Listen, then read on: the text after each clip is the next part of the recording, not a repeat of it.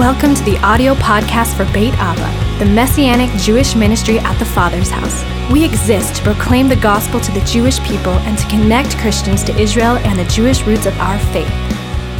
I am so excited to be here, and it's just really wonderful to be with the Bet Abba family. I really consider you my family, and I'm especially happy that we're able to spend some time tonight studying God's Word, and especially because it's Sukkot. I really believe, just even prophetically, I mean, Pastor Kathy and I, of course, didn't plan this. I didn't even know I was going to be speaking till, I don't know, maybe three weeks ago. I'm not really sure. But I believe that God has things ordered in the spirit, that the word that He would have me bring today is just the set time is today. And so last month, I know because Pastor Kathy told me that she began to unfold the story of Joseph, and she asked me to continue with that message. You know what is interesting about that is that I'm kind of known for my teaching about Joseph. I teach whole seminars about Joseph. But the weird thing is is I'm not going to teach any of that tonight. I'm teaching you something new that I believe the Lord downloaded into my spirit. And I'm going to focus in on just one aspect that the Lord really spoke into me. I I believe for you, I believe it may be for other people, but that there's something very definite that I believe the Lord is communicating. And so tonight I want to center in on the story of Benjamin and how it relates to the story of Joseph. And so I'm calling tonight's word, Go Get Benjamin. And it's really the unveiling of a very important truth that I believe is for this hour. You know, it's funny, I shared with my husband, of course, he's heard my Joseph seminars before. I never let him know when I'm preaching or teaching or anything. I won't even let him see my notes. I run downstairs to the printer to snatch them away before anybody can see it. And in fact, Pastor Kathy asked me today, she texted me and she said, Do you have a title for the podcast? And then she quickly texted me again. She says, Oh, never mind. I know you're not going to tell me.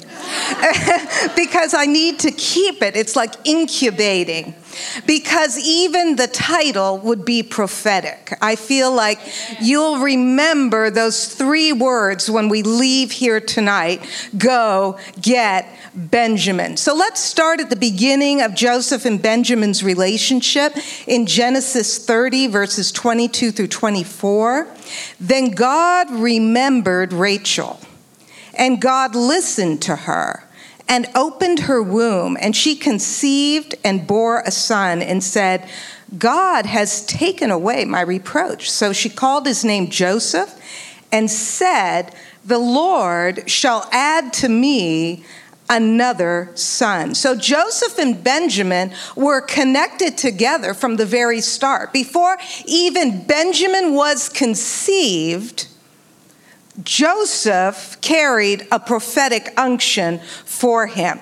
And so there's a great divine connection between Joseph and Benjamin from the beginning.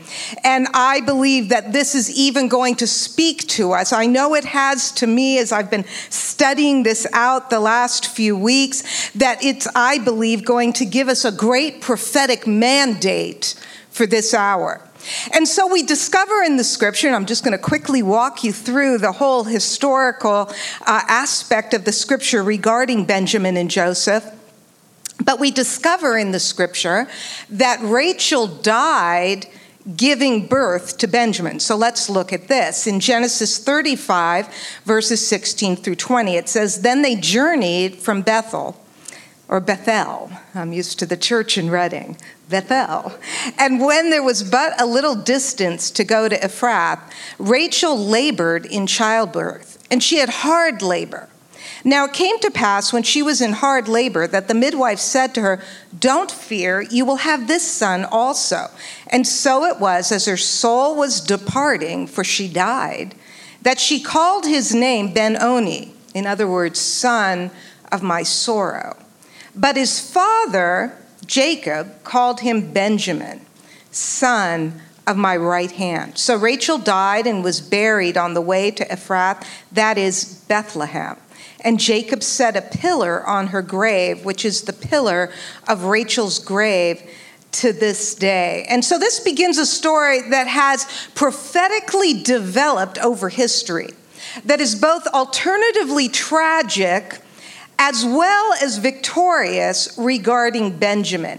And so, even in this very birthing of him, his name, Ben Oni, son of my sorrow, but wait, no, your name's going to be Benjamin, son of the right hand. There is a contrary picture that's going to happen regarding Benjamin.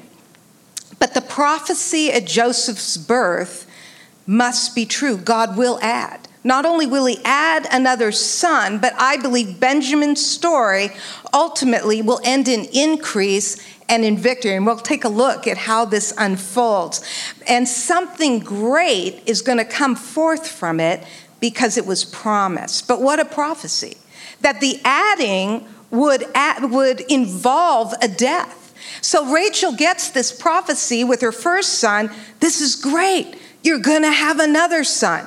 But in order to bring that son forth, she's going to die. And John 12, 24 says, Most assuredly, I say to you, unless a grain of wheat falls into the ground and dies, it remains alone. But if it dies, it produces much grain. And now let's look at Matthew 2, verses 16 through 18. Again, I'm just giving you the background of what I'm going to be talking about, but I want you to have this in your head. In Matthew 2, verse 16, it says, Then Herod, when he saw that he was deceived by the wise men, and you know this story, that when the wise men come, and you know, Herod is sensing there may be competition for his crown, and so he hears, uh oh, there might be one born who is a king. So he gets the information from wise men, but he was deceived by them, and he was exceedingly angry, and he sent forth and put to death all the male children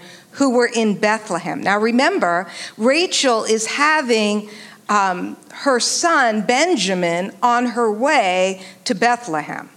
And so put to death all the male children who were in Bethlehem in, in all its districts from two years old and under, according to the time which he had determined from the wise men. Then was fulfilled what was spoken by Jeremiah the prophet, saying, A voice was heard in Ramah lamentation, weeping, and great mourning.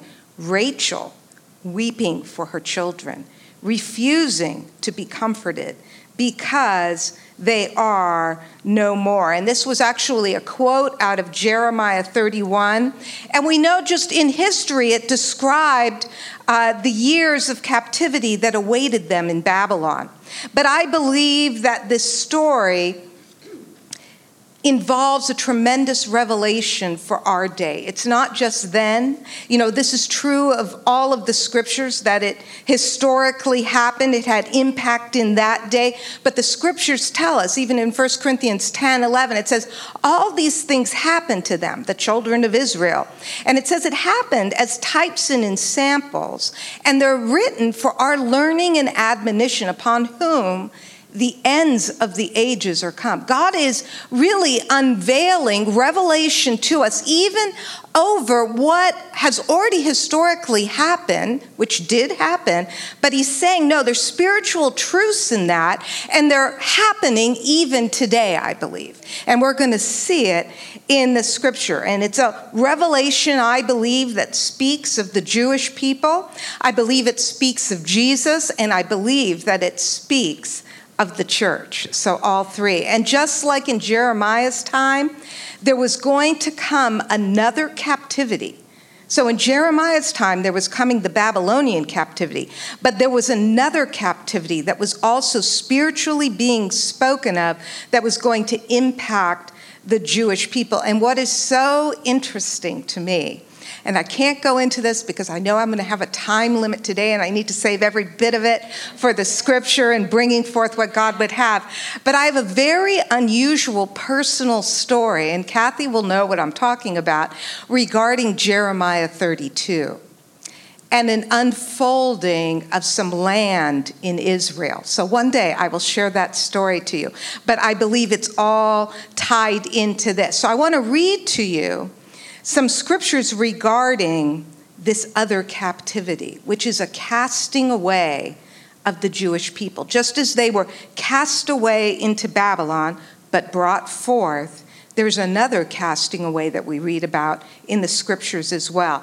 In Romans 10, verse 1, it says, Brethren, so Paul is writing to the Romans, Brethren, my heart's desire and prayer to God for Israel is that they may be saved. And then in chapter 11, he says, verse 1 I say then, has God cast away his people? Certainly not. For I also am an Israelite of the seed of Abraham. And I thought this was so interesting of the tribe of Benjamin. You see, I believe the revelation that God would add through a son named Benjamin included even Paul the Apostle, but you'll see how this unfolds.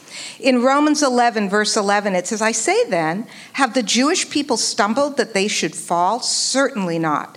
But through their fall, to provoke them to jealousy, salvation has come to the Gentiles. Now, if their fall is riches for the world and their failure riches for the Gentiles, how much more their fullness? For I speak to you, Gentiles, inasmuch as I am an apostle to the Gentiles, I magnify my ministry.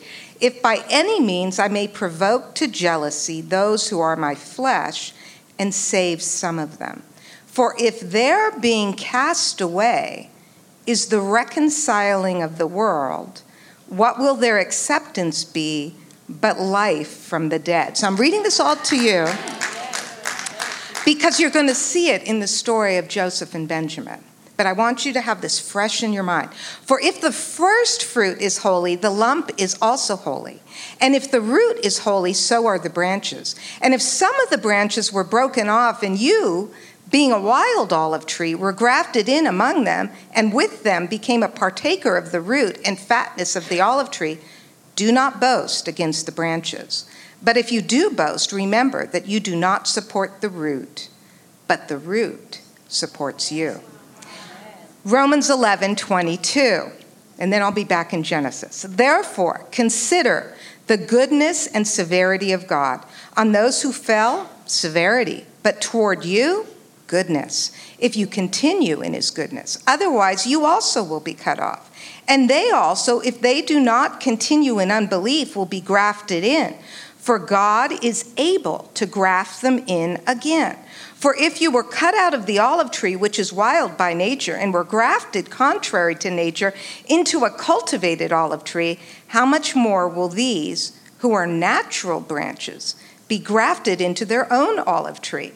For I do not desire, brethren, that you should be ignorant of this mystery, lest you should be wise in your own opinion, that blindness, in part, has happened to Israel until the fullness of the Gentiles has come in. And so all Israel will be saved, as it is written the deliverer will come out of Zion, and he will turn away ungodliness from Jacob. Don't forget the prophetic significance. It goes back to Ben Oni, the son of my sorrow. And we're going to see this for just a minute because I believe Romans 11 is pictured in the story of Benjamin, or rather, the story of Benjamin is a picture of Romans chapter 11. And as we unfold the story of Joseph and Benjamin, I believe that God is going to speak to you and even give you the prophetic mandate for this hour regarding the Jewish people. So let's go back to the story of Joseph and Benjamin. It would be many years after Joseph's birth before Benjamin would be born, because Benjamin was going to be key. Why? Well, Benjamin is the only one who shared a mother with Joseph. And so he was the only one who was fully tied to him. They all, all of the, the sons had the same father, but they had different mothers. You know, there were four different mothers. And so I believe that prophetically this speaks of great truths to us today. And, you know, I think one way to look at this story, and, you know, there's always many ways to look into the scriptures, but what I was seeing for this hour is one way to look at the story is Joseph is a type of Jesus. I think he's a very strong type of Jesus. And I know there's one way to look at this story and say, well, all the 12 sons are a type of the Jewish people because, in fact, they are the Jewish people. But I want to, for a minute, set that aside because sometimes God gives us insights within a story. I believe that the first 10 brothers, the sons of Leah, the sons of Bilhah, the sons of Zilpah, I believe that they are a type of the wild branches of Romans 11.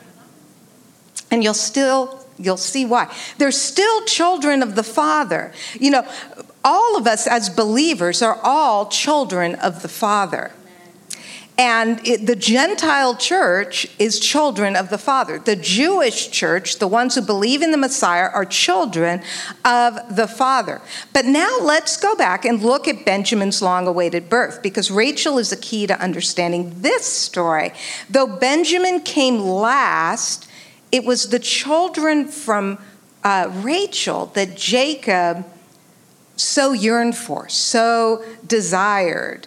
And, you know, I look at this just even in God's time clock, though the Jewish people on the whole, of course, I'm Jewish and I believe in Jesus, but on the whole, we've not seen Jewish believers come to the Lord really in great numbers yet. I mean, there's certainly a lot more than when I first got saved, there were almost no Jewish believers. It was very rare to meet someone who was a Jewish believer. And so there's many more. There's great revivals going on. My husband works for Jews for Jesus, and you know there's a tremendous work of God going on in Israel. Um, in uh, you know just really all over the world so it's tremendous but not we've not seen the fullness of what the scriptures really begin to prophesy and so we see in the scriptures in Genesis 29 that Jacob had to struggle for Rachel.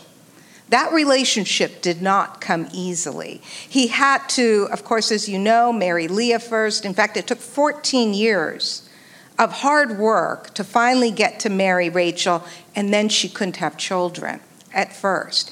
And so I look at this and I say, well, even the struggles that the Jewish people have had, even in the Old Testament, it involved delays, it involved trials, it involved wanderings. I mean, it's been thousands of years of history of just uh, various struggles and, you know, victories in there, but struggles as well. And so, if you even take the story of Jacob marrying Rachel and finally having children, but rolling the story even further back, Isaac had to struggle for Jacob. Abraham had to struggle for Isaac. In other words, getting to the place where Rachel was actually going to be able to have Joseph and Benjamin was not easy. Why? Because it was kingdom destiny. And when you trace that whole line, you discover that it was hard every place. And that even in order to bring forth what Benjamin had, there was going to be a death. There was going to be an even greater. So, why was it so hard? Because even though it was a beginning point, in a sense, in that children are being born, it was really the beginning point of the culmination of destiny. That it was that which put into place. And so the story, I believe, is not a small part of history, it's really part of the point of history. You know, even as the scripture says in the book of Revelation that Jesus is the lamb slain from the foundation of the earth, that, you know, this isn't, oh, surprise, Israel didn't work out. That's not what it was. It was like, no, this is all in the plans and the purposes of God. So, what does the story, the whole story, prophetically point to? I believe, like, uh, you know, as you look at Joseph's story, and I know that you're familiar with it, even as Joseph was re- being revealed to all of his brothers, it had to ultimately be to all of the brothers. And so we must go get Benjamin, and you'll see what I mean in just a second. The one who shares the mother, the one who is of that bloodline. So let's look at the story of Joseph and his brothers in just a little bit more detail. And, uh, you know, I'll buzz through this really quickly. Genesis 37, verse 1. Now, Jacob dwelt in the land where his father was a stranger in the land of Canaan. This is the history of Jacob. Joseph, being 17 years old, was feeding the flock with his brothers and the lad was with the sons of Bilhah and the sons of Zilpah, his father's wives, and Joseph brought a bad report of them to his father. Now Israel loved Joseph more than all of his children because he was the son of his old age. In other words, prophetically, I, I, believe that this speaks of that the things, the culmination of history, which really began 2,000 years ago with Jesus dying on the cross, with you know what's pictured here as Joseph carrying that multicolored mantle, um, that the multicolored coat was that this was the love that the Father has had from the beginning, the lamb slain from the foundation of the earth. So, this is why Israel loved Joseph more than all of his children. Also, he made him a tunic of many colors. But when his brothers saw that their father loved him more than all his brothers, they hated him and could not speak peaceably to him. Hebrews 1, verses 1 through 2. It says, God, who at various times and in various ways spoke in time past to the fathers by the prophets, has in these last days spoken to us by his Son, whom he has appointed heir of all things. So just like Joseph is, you know, the 11th of the 12 sons, he comes at the end, the son of the old age, in these last days, God is speaking through Jesus just the same way that Joseph is seen being the key in that hour. But then, you know the story, a great betrayal of Joseph took place. And so Joseph was sold by his brothers into slavery. Then he was falsely accused while in slavery by his master. He ends up going to prison. But in prison, Joseph interprets the butler's and the baker's dreams correctly. Then Joseph is actually forgotten. He thinks, great, they got, you know, the butler got released just as I prophesied. He's going to remember me. He's going to bring me out. This is going to be wonderful. But it says for two full years, no, nothing happened. Well, sometimes I believe we look at the history of what God is doing in the earth and we say, Lord, how long? How long is this going to happen? I mean, you know, when is this revival going to come? And even as Pastor Kathy shared uh, earlier, and she talked about how um, there's the former rain and the latter rain, and the book of Acts is the former rain. And, you know, we're living in days of the latter rain. You can go like, well, but what happened in this middle time? But you see, there's a set time of God's favor that comes. There's a set time. God has a clock that He abides. I mean, He's outside of time. To us, it just seems like, wow, this has been forever. But you see, Joseph was just forgotten. In other words, he was kind of put on ice. He's just working away down in the prison. The butler's left. It's been two years. Here he is. But then Pharaoh, at the set time, has a troubling dream. You see, I believe even now the earth is crying out. Pharaoh, in our hour, is having a troubling dream. You know, the world is having a troubling dream. They don't know what it means, and nobody has the answer. They are just, you know, trying to figure out answers. They manifest it in different ways. They're angry at this, there's wars over here, this thing, you know. It's like everybody's trying to have an answer. But you see, just like Pharaoh, there are no answers. You can consult all the magicians, you can bring all of the wise men, you can do it all. But then, in Joseph's story, the butler remembers oh, yeah, there's a people, there's a God, there's someone who has the answer. And you see, I believe that's the season we're in. I believe that we're in a set time. So even as Kathy was talking about the former and the latter rain, I was thinking of the scripture while you were talking. Ask ye of the Lord rain in the time of the latter rain. I think that God is calling us to begin to press in to see the outpouring because the set time is come. And so even this story begins to unfold it. But in Romans 8, verse 19, because this is what it says about the earth crying out, it says, For the earnest expectation of the creation eagerly waits for the revealing of the sons of God. And you'll see what happens in the story of Joseph. Egypt was happy when the sons get revealed, when everyone knows who everybody is, this was a time of rejoicing for Egypt, for the Pharaoh. For we know that the whole creation groans and labors with birth pangs together until now. And we know that all things work together for good to those who love God, to those who are the called according to his purpose. Verse 32 He who did not spare his own son, but delivered him up for us all how shall he not with him also freely give us all things? I believe this is all speaking right inside when we look at the Joseph Benjamin story. So the butler finally remembers Joseph that he interpreted his dream correctly and tells Pharaoh. So it says in Genesis 41, verse 14, listen to this. Then Pharaoh sent and called Joseph, and they brought him quickly out of the dungeon. I believe what God is doing right now in the set time is going to be quickly done. That all of this time that has gone where you kind of go like, Lord, what? You know, what is this? Why the wait? What is happening? I believe that when God says go, it's going to be a quick work. So quickly, Joseph is brought out of the dungeon. He shaved, he changed his clothing, came to Pharaoh. And Pharaoh said to Joseph, I've had a dream, and there's no one who can interpret it, but I've heard it said of you that you can understand a dream to an interpret it. You see, the time clock in the earth, I believe, is accelerating toward the fulfillment of God's purposes.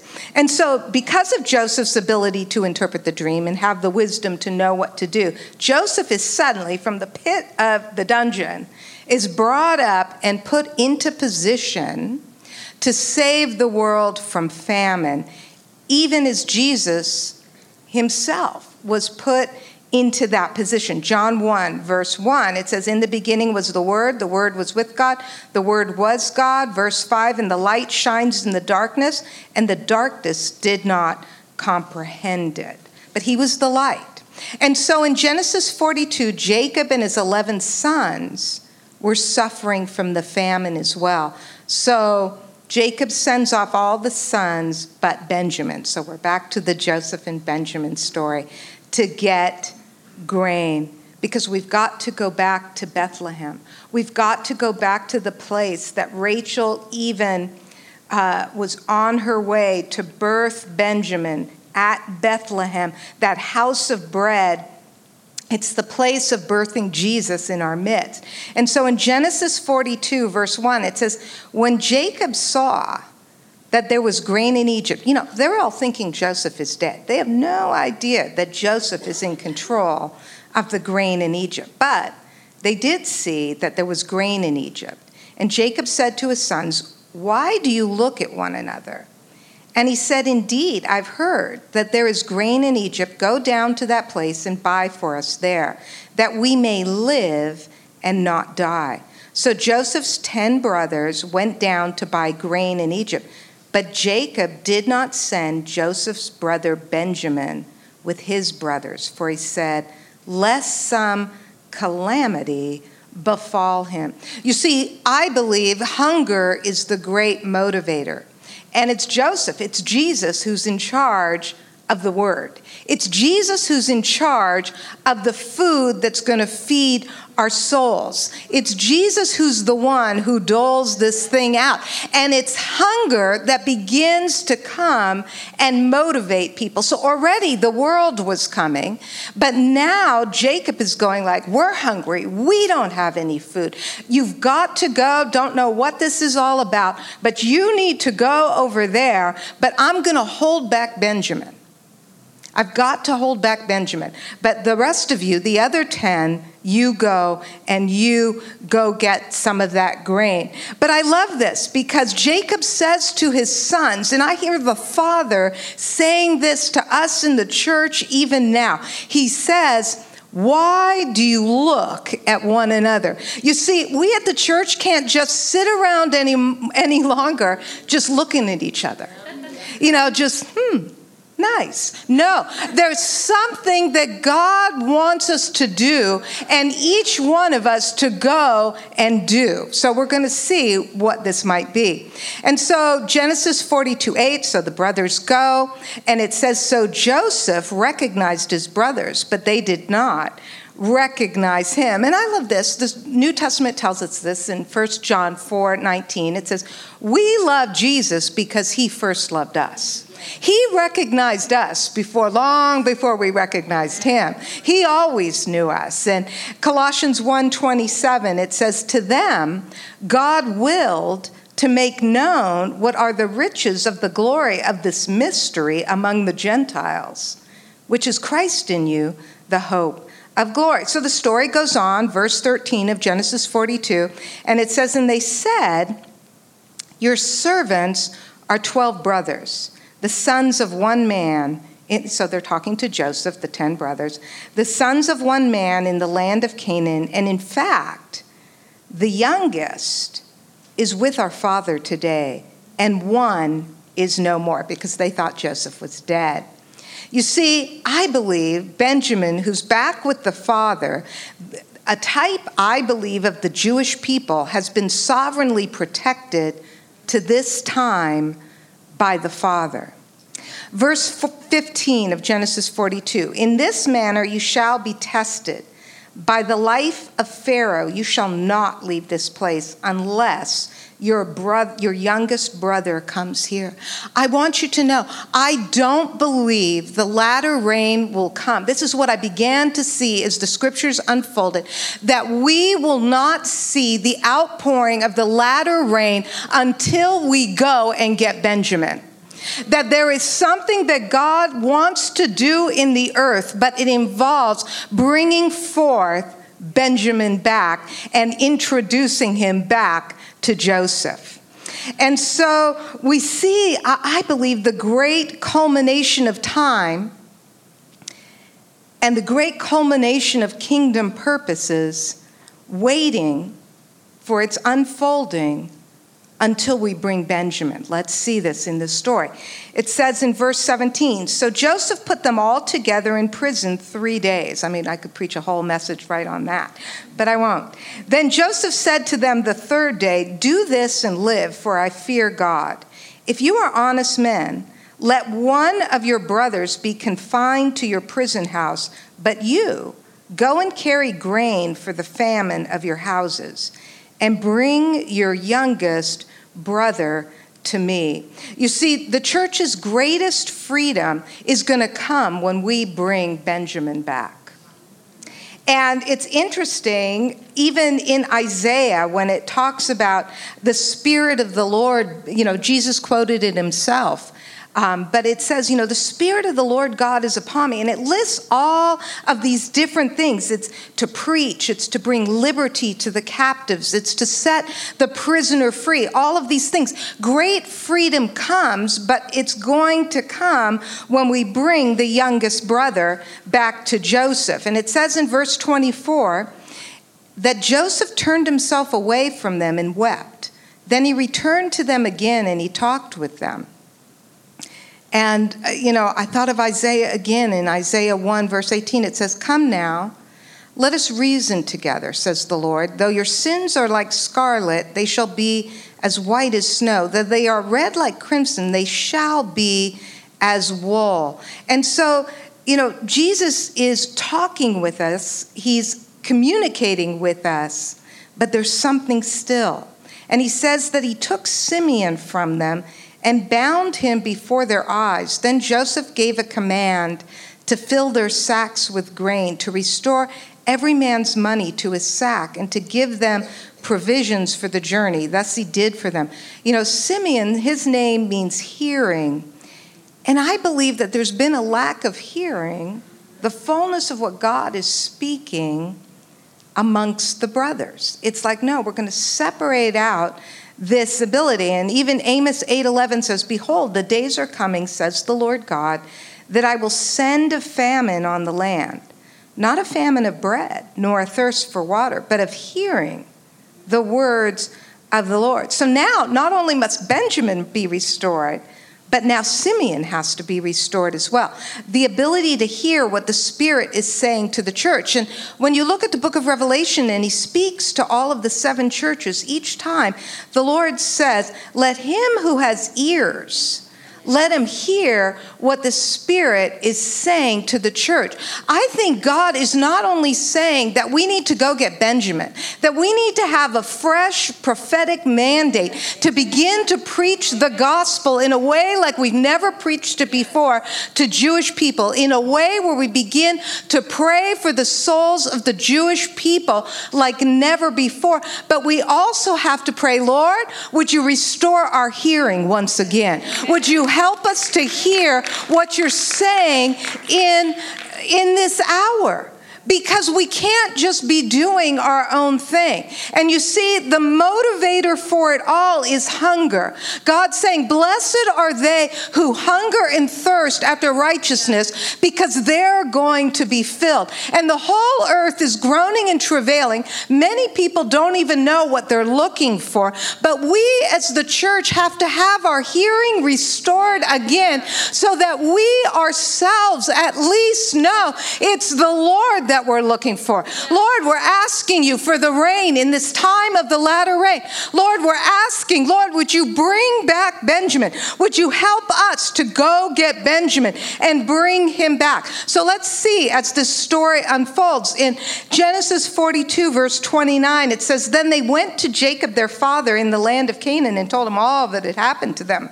But Jacob said, My son Benjamin shall not go down with you for his brother is dead and he's left alone. If any calamity should befall him along the way in which you go, then you would bring down my gray hair with sorrow to the grave. Genesis 43, verse 1.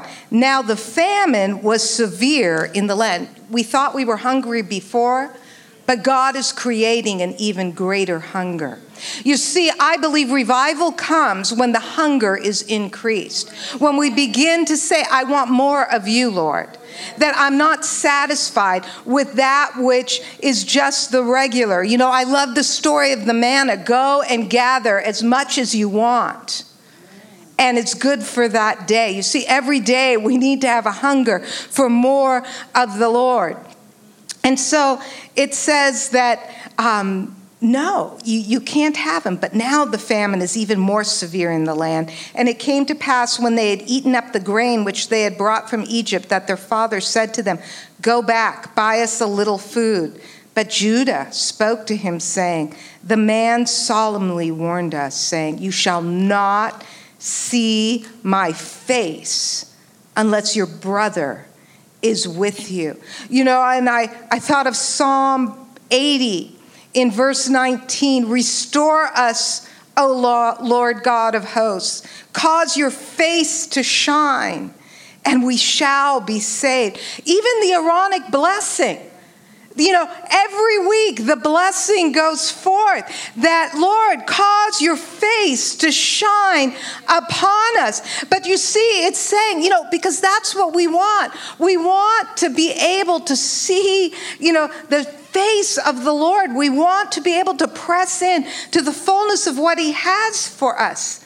But He's saying, no, you can't have the fullness except that the fulfillment of history come forth. And so, verse 8 in Genesis 43, it says, Then Judah said to his father, and I love this because the move of God is intimately, I believe, tied to worship because he dwells in the praises of his people. And Judah shall lead. And so it says, Then Judah said to Israel his father, Send the lad with me and we will arise and go, that we may live and not die, both we and you, and also our little ones. Verse 13 Take your brother also. So go ahead, take Benjamin, arise, and go back to the man. You see, I believe the Lord is calling us to arise up because when we rise up, we're going to encounter Jesus. We're going to, I believe, see him in a fresh way. And not only will we be bringing uh, Benjamin with us, but that Simeon will be restored, that ability to hear what the Spirit is saying. And, you know, I believe that as we begin to understand Romans chapter 11, that God is going to restore our ability to hear what the Spirit is saying to the church in this hour. Genesis 43 14, it says, And may God Almighty give you mercy before the man, that he may release your other brother and Benjamin if I'm bereaved, I'm bereaved. You know, it reminds me so much of Esther, and I think we're in an Esther hour. If I perish, I perish. There comes a point because of hunger where you say, Lord, I don't have my own agenda anymore. What would you have? Nevertheless, not my will be done, but your will be done.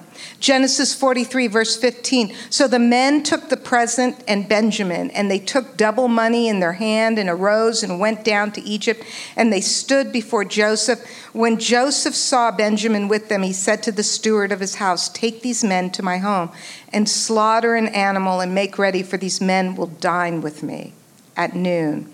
Verse 19 When they drew near to the steward of Joseph's house, they talked with him at the door of the house. And I don't have time to go into this, but I really believe that this is the type of the Holy Spirit and is a type and uh, a message to us that the Holy Spirit is a key to this great end time move of God. Verse 23 But the steward of Joseph's house said, Peace be with you, don't be afraid. Your God and the God of your father has given you treasure in your sacks. I had your money. Then he brought Simeon out to them. You see, as we bring Benjamin forth, the gifts of the Spirit are going to begin to flow, and the ability to hear what the Spirit is saying to us will increase. It says that it was the God of your father who put treasure in your sacks. You see, you know, and I've said this for years, but now I'm seeing the connection. I've always felt that the great revival of the last days was going to be a revival of body ministry. You see, God's revealing the treasure that's in each and every one's sack. That God is saying, Arise. We're all coming with this together. And it's not, in, in Romans 11, it says, And in the end, we're bringing Benjamin with us. And verse 26, and it says, And when Joseph came home, then he lifted his eyes and he saw his brother Benjamin. So they're all there now, his mother's son, and said, Is this your younger brother of whom you spoke to me? And he said, God be gracious to you, my son. Now his heart yearned for his brother. So Joseph made haste and sought somewhere to weep. And he went into his chamber and wept there. Then he washed his face and came out, and he restrained himself and said, Serve the bread. I love this. I, I, mean, this could probably be 25 different messages. But Hebrews 7, verse 25, it says, Therefore, he also is able to save to the uttermost those who come to God through him, since he always lives to make intercession for them. And I love, you know, so Joseph is turning aside, weeping, interceding. But I love that he says, Serve the bread. Serve that which comes from the house of bread. Serve that which comes from Bethlehem. Serve that which even a, seed had to die to bring forth. Genesis 43, verse 34, it says, Then he took servings to them from before him, but Benjamin's serving was five times as much as any of theirs. So they drank and were merry with him. And of course, five is the number of grace. This is a work of grace. And that's why in Romans 11, where it says, if their being cast away is reconciling of the world, what will their acceptance be? But life from the dead. There's five portions. There's portions of grace. There is history that just unfolds, the culmination of everything that has gone before. And then when Joseph reveals himself to his brothers, it says in Genesis 45, verse 1 Then Joseph could not restrain himself before all those who stood before him. And he cried out, Make everyone go out from me. So no one stood with him while Joseph made himself known to his brothers. And he wept aloud, and the Egyptians in the house of Pharaoh heard it. Then Joseph said to his brothers, I am Joseph. Does my father still live? But his brothers could not answer him, for they were dismayed in his presence. And Joseph said to his brothers, Please come near to me. So they came near. Then he said, I am Joseph, your brother, whom you sold into Egypt. But now, don't be therefore grieved or angry with yourselves because you sold me here. For God sent me before you to preserve life. For these two years, the famine has been in the land, and there are still five years in which there will be neither plowing nor harvesting. And God sent me before you to preserve a posterity for you in the earth and to save your lives by a great deliverance. So now it was not you who sent me here, but God. And he's made me a father to Pharaoh and a lord of all of his house and a ruler throughout all the land of Egypt. Hurry and go up to my father and say to him, Thus says your son Joseph, God has made me Lord of all Egypt. Come down to me. Do not tarry. You shall dwell in the land of Goshen, and you shall be near to me, you and your children, your children's children, your flocks and your herds, and all that you have. There I will provide for you, lest you and your household and all that you have come to poverty, for there are still five years of famine. And behold, your eyes and the eyes of my brother Benjamin see that it's my mouth that speaks to you. And I began to think of the book of Revelation and the two witnesses. It just was all coming together that it's the Jewish and the Gentile believers in Jesus who are going to testify of what they've seen and heard. 1 John 1, verse 1 says, That which was from the beginning, which we have heard because Simeon is now back with them, which we have seen with our eyes, which we have looked upon and our hands have handled, concerning the word of life. The life was manifested, and we have seen and bear witness and declare to you that eternal life that was with the Father and was manifested to us. That which we have seen and heard, we declare to you, that you also may have fellowship with us. And truly, our fellowship is with the Father and with his Son, Jesus Christ. So, verse 13 of Genesis 45, Joseph says, So you shall tell my father of all my glory in Egypt and of all that you have seen, and you shall hurry and bring my father down here. Then he fell on his brother Benjamin's neck, and he wept, and Benjamin wept on his neck. Moreover, he kissed all of his brothers and wept over them. And after that, his brothers talked with him. I think that this is the great fulfillment of John 17 that they might be one, even as you and I, Father, are one. Genesis 45, verse 16. Now the report of it was heard in Pharaoh's house, saying, Joseph's brothers have come. So it pleased Pharaoh and his servants well. And Pharaoh said to Joseph, Say to your brothers, Do this load your animals and depart. Go to the land of Canaan. Bring your father and your households and come to me. I will give you the best of the land of Egypt and will eat the fat of the land. And I believe that this is the great fulfillment of Romans 8. The earth is waiting for this. Finally, Genesis 50, verse 19, it says, Joseph said to them, Do not be afraid, for am I in the place of God? But as for you, you meant evil against me. But God meant it for good, in order to bring it about as it is this day, to save many people alive. Now, therefore, don't be afraid. I will provide for you and your little ones. And he comforted them and spoke kindly to them. I think that this is Romans chapter 11, that the great harvest is upon the earth. It is just fascinating to me that we're even looking at this on Sukkot, the harvest festival. It's of both Gentiles and Jewish people coming to the Messiah because Jesus has gone before in order to save much people alive. Whatever has happened, the delays, the situations, the, um, the Benonis, the son of my sorrow, it all turns into Benjamin, the son of the right hand. But right now, Benjamin is missing at Joseph's table. I mean, there are a few, but the revival that God wants to bring amongst the Jewish people is huge. That's what the scripture tells us. It's at first Joseph's brothers come without Benjamin. But we need to realize the church does not have Benjamin sitting at the table. We need Benjamin. The church has not, in my opinion, and you know, I speak to myself, to all of us, that we've not reached out to the Jewish people really as we should with the gospel. I think God is waking up the church to it. But I don't think we've seen and understood the fullness of what that means yet. But the hour is now to go get Benjamin. The hour is now to bring him into the banquet. And, you know, I began to see this that we're in this prophetic time of a reverse of Acts chapter 10. You know, if you know Acts chapter 10, the church actually needed a revelation at that time to go to the Gentiles. They were only preaching to the Jews.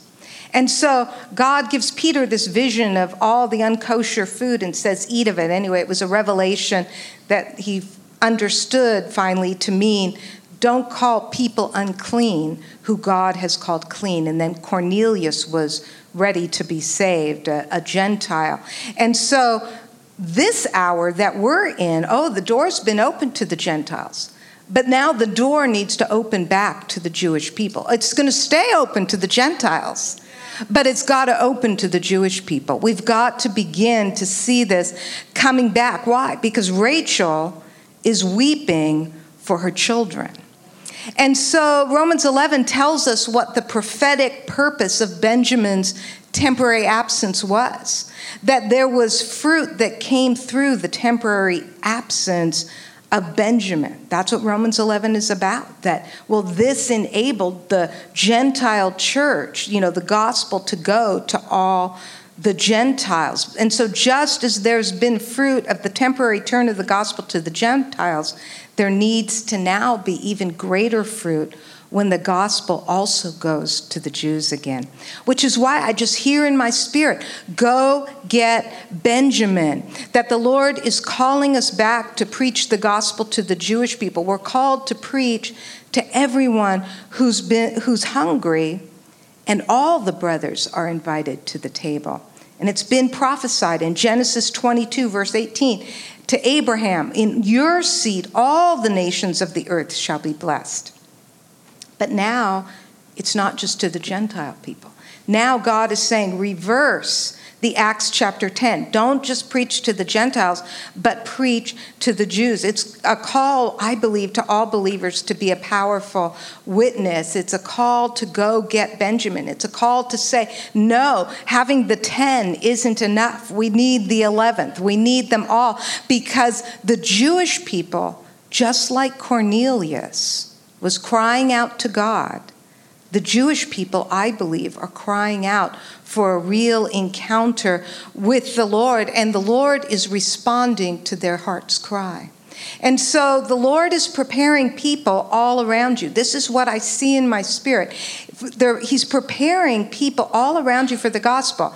And, you know, yes, it's Gentile people, but it's also Jewish people, the same way that the Lord prepared Cornelius and so the Lord is waking up the church once again and opening our eyes. And so we look in Acts 10, verse 17, it says, Now, while Peter wondered within himself what this weird vision of the clean, unclean thing was about, behold, the men who had been sent from Cornelius had made inquiry for Simon's house and stood before the gate.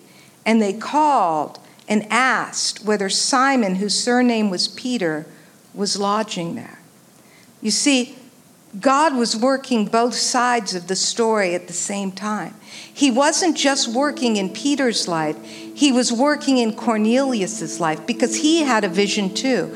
And he knew that there was a man named Peter. And so uh, he had sent someone and he stood at the gate waiting. You know, I see in the spirit that there are people who God is waking up, who are waiting to hear the gospel from you, who are waiting to have a people who would pray and say, Lord, would you cause the word, would you cause your seed, would you cause your grain to go out to this people? Why? Because there's people waiting at the gate.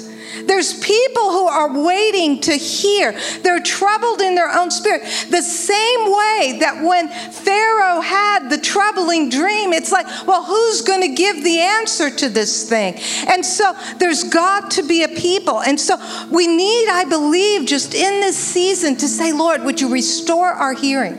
Could we hear what you're saying to the church in this hour? And Lord, we're recognizing that not everybody's sitting at the table. The gospel can't go to these people, but not these people. No, the gospel is for the whole earth. It's for the whole earth. And so in verse 44 of Acts 10, it says, While Peter was still speaking these words, the Holy Spirit fell upon all those who heard the word. And those of the circumcision who believed were astonished, as many as came with Peter, because the gift of the Holy Spirit had been poured out on the Gentiles also. You see, the outpouring of God's Spirit, the latter rain, the revival that God is bringing in this hour is to touch everybody. So we're called not just to witness to Gentiles now, but we'll keep doing that. But we're called to the Jewish people as well. We're called to be witnesses to everyone around us. And that's why it's the greatest harvest. The field is white, the harvest is great.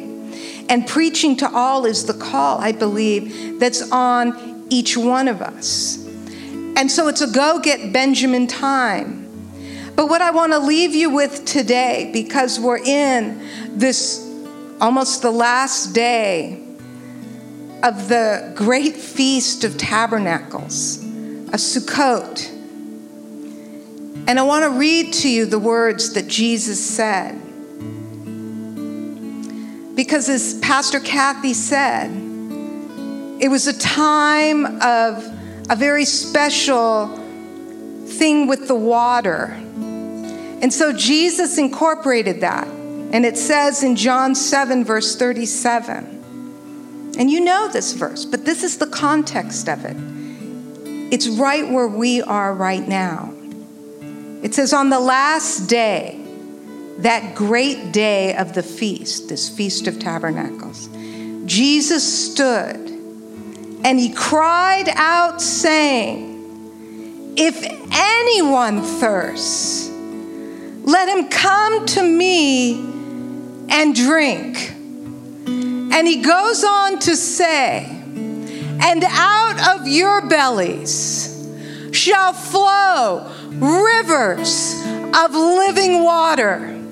And I believe that God is saying, as you go get Benjamin to come at the table, there's going to be an outpouring of His Holy Spirit. There's going to be latter rain. There's going to be an unfolding because there are thirsty people out there. There are hungry people out there. And God would say, Look up and look at the harvest so it's white. So pray to the Lord of the harvest that he would send forth laborers.